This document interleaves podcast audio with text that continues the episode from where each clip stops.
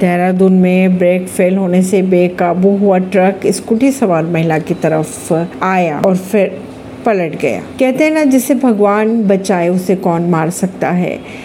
ये घटना है डोईवाला के लच्छीवाला टोल प्लाजा की, जहां ब्रेक फेल होने पर बेकाबू हुआ ट्रक ट्रक के नीचे आने से महिला स्कूटी सवार बाल बाल बची।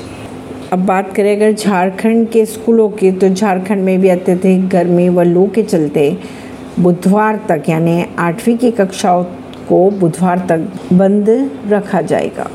शिमला के जैन मंदिरों में मिनी स्कर्ट शॉर्ट्स पहन कर आने पर श्रद्धालुओं के प्रवेश पर लगाई गई रोक। शिमला में श्री दिगंबर जैन सभा द्वारा संचालित जैन मंदिरों में छोटे कपड़े पहनकर आने पर श्रद्धालुओं के प्रवेश पर रोक लगा दी गई है। मंदिर के नोटिस में साफ साफ लिखा गया है, मंदिर में मर्यादित वस्त्र पहनकर ही आए। ऐसी ही खबरों को जानने के लिए जुड़े रहिए जनता से रिश्ता पॉडकास्ट से। परवीन अर्शी, दिल्ली से।